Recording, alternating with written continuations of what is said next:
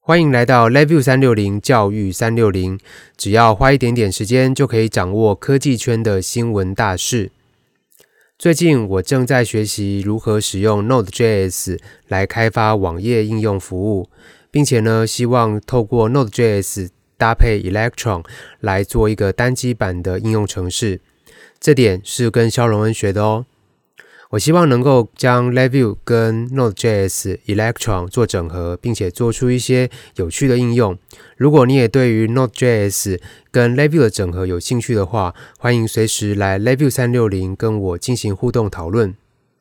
好，第一个科技新闻，LabVIEW 二零二零社群版发布。Levi 二零二零社群版可以适用的范围是个人学习的部分，那么对于盈利用途、学校教育跟研究使用都是不适用的哦。所以如果你是在学校教 Levi，那这是不适用的，不适用于 Levi 二零二零社群版。那如果说你是一个学校的研究生，想要使用 Levi 来做一些仪器的自动控制，做一些数据的收集，并且把数据储存到硬碟里面。去做一些矩阵的计算，计算光学的穿透率、反射率等等的话，那么很抱歉，这个也是不适用于社群版的应用范围的。如果说要应用于研究的话，你必须要使用就是专业版、完整版或者是学术版才可以。那么其实许多软体为了市场行销的目的，都会推出一些类似功能的版本，像是微软有 SQL Server，此外呢，它也有推出一个叫做 MS SQL Server Express 的版本有别于正式版，MS SQL Server Express 版本的功能比较少，而且呢，将来的扩充是受到限制的，没有办法做一些复杂的应用，比如说异地备援或者是 High Availability 这样子的应用。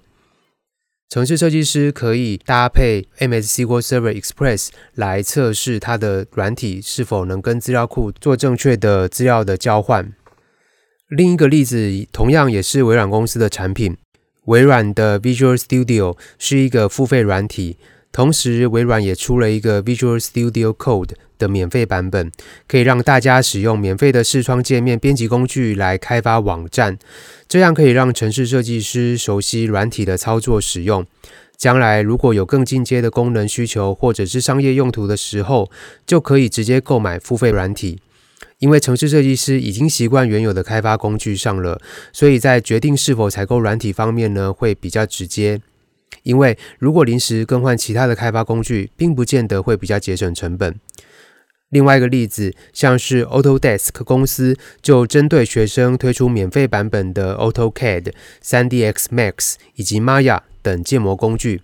虽然短时间企业会损失部分获利，但是先用免费软体培养城市设计师的忠诚度，已经是目前世界软体大厂的默契了。所以很开心，在二零二零年，NI 终于迎来了 Level 二零二零社群版。只要你是个人学习、非盈利用途，或者是在 Level 三六零的社群平台上面做讨论交流，你都可以考虑使用 Level 二零二零社群版来进行基本的开发跟学习。安装的方法也很简单，只要到 NI 官网，到 LabVIEW 的下载画面，选择下载离线版本。下载完毕后进行安装，安装完毕后呢，直接在 LabVIEW 二零二零的城市界面里面输入 NI 官网的账号密码，登录后就可以免费使用 LabVIEW 二零二零社群版三百六十五天了。第二条新闻，LabVIEW 二零二零专业版发布。除了 LabVIEW 二零二零社群版之外，LabVIEW 二零二零专业版也很快的发布。LabVIEW 二零二零专业版除了拥有 LabVIEW 社群版的所有功能之外，还可以将 VI 编译成执行档，可以用于更多的商业应用。第三条新闻，Windows Terminal 一点零正式发布。Microsoft 在二零一九 Build 大会上面宣布一款全新的 Windows 终端机，名称是 Windows Terminal，把 Windows 上面的 PowerShell、CMD 以及 Windows Linux 子系统 WSL 三大环境实现了统一。Windows Terminal 是一款新式、快速、高效而且强大的终端应用程式，适用于命令行工具、命令提示字元、PowerShell。WSL 等等的需求用户，主要功能包括了多选项卡、窗格，还有 Unicode 的支援，以及 GPU 加速渲染引擎等等，还可以让使用者自定义主题、样式跟配置。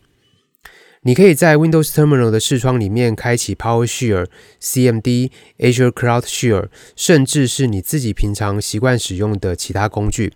当然，还是要根据你所使用的工具是否可以有效与 Microsoft Terminal 做整合。接下来的这则新闻就是 PC Home 信箱服务停止了。大家经历过哪些时代的眼泪呢？比如说无名小站啊、MSN 即时通、雅虎奇摩，或者是奇摩交友，以及 PC Home 之前也有一些付费的电子报。现在啊，时代的眼泪再度加一，那就是 PC Home 信箱。PC Home 信箱会分为三个阶段，分别关闭。六月一号起暂停 POP 三服务跟 SMTP 功能，七月一号起停止发送信件，九月三十号就会全面停止信箱的服务。其实早在今年四月的时候，PCOM 信箱就已经不再提供新用户注册了。以上就是这一集 Review 三六零教育三六零的新闻内容，谢谢大家的收听。觉得意犹未尽吗？欢迎来到 Review 三六零，跟我们一起做线上讨论、城市学习哦。拜拜。